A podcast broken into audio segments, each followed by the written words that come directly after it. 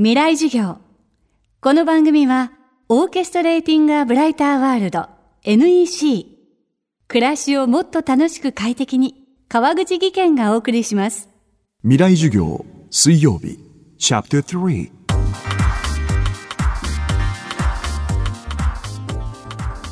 未来授業、今週の講師は作家で営業コンサルタントの和田博美さんです。和田さんは外資系企業の営業職で世界だいにいの成績を収めて話題に。独立後はその営業スキルを生かしてコンサルタント業務、研修、講演に全国各地を飛び回る日々です。営業のスペシャリスト和田さんの座右の銘が陽転思考、太陽のように転ぶと書いて陽転、思考パターンを変えて生き方を見直すメソッドです。未来授業さんじかんめ、テーマは陽転思考のすすめ。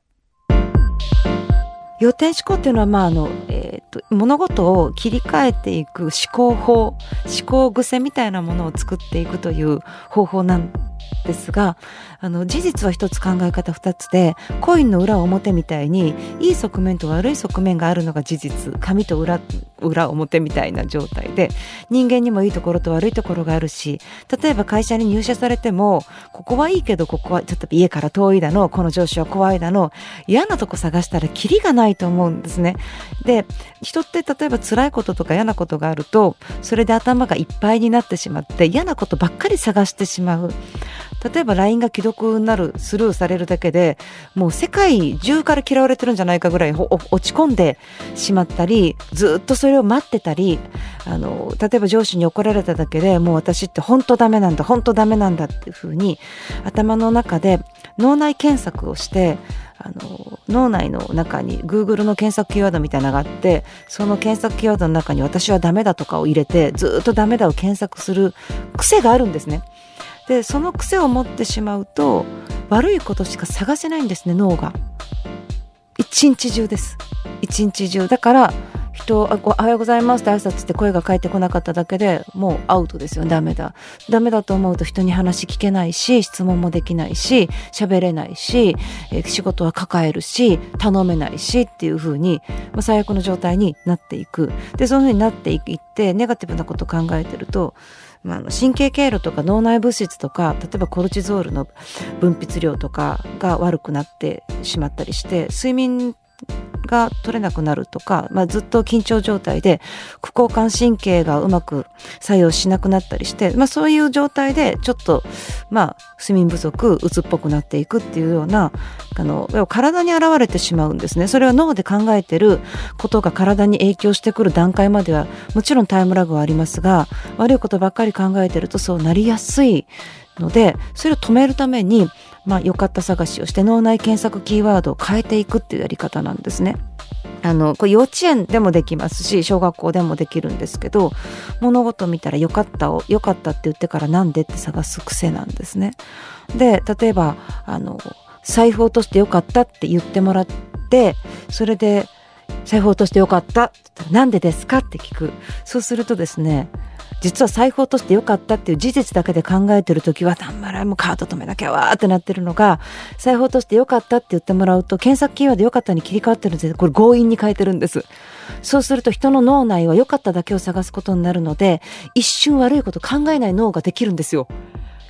一瞬、本当にこれは数秒間かもしれないんですが、今悪いことにどっぷり使ってた真っ黒だった部分が明るい方向に一瞬性格向くんですね。で、じゃあよかったなんですか、いや、えー、っとえー、っとえー、っとあ、なんかあの新しい財布が買えてよかったとか、素敵な人が拾ってくれてよかった、また頑張ろうと思えてよかった、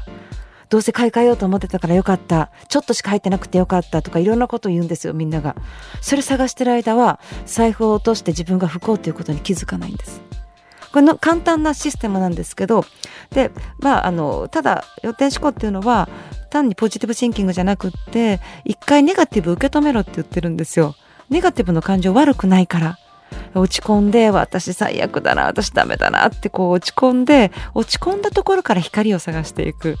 今財布は簡単な例ですけど、人生良かったカルタっていうのを作りまして、挨拶されたけど無視されてよかったとか、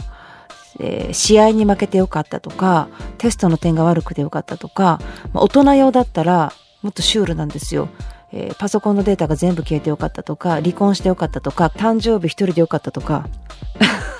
貸したお金が返ってこなくてよかったとか、大人と子供用があって、それをこうカードゲームでよかった探しをするんですよ。で、あの悲しい出来事や辛い出来事は決して消すことができませんが、ただその受け止め方を変えることによって生き方を変えることはできるので、そんな風に要点思考を使っていただければいいなと思ってます。未来授業、今週の講師は作家で営業コンサルタント和田裕美さん。今日のテーマは要点思考のすすめでした。和田さんによる営業のヒントは和田さんの著書、イエスのきゅうわりはフロントトークで決まるでも読むことができます。明日も和田裕美さんの授業をお届けします。川口技研、階段での転落、大きな怪我につながるので怖いですよね。足元の見分けにくい階段でもコントラストでくっきり白いスベラーズが登場しました。皆様の暮らしをもっと楽しく快適に、川口技研のスベラーズです。未来授業、この番組はオーケストレーティングアブライターワールド エヌイーシー、 暮らしをもっと楽しく快適に、川口技研がお送りしました。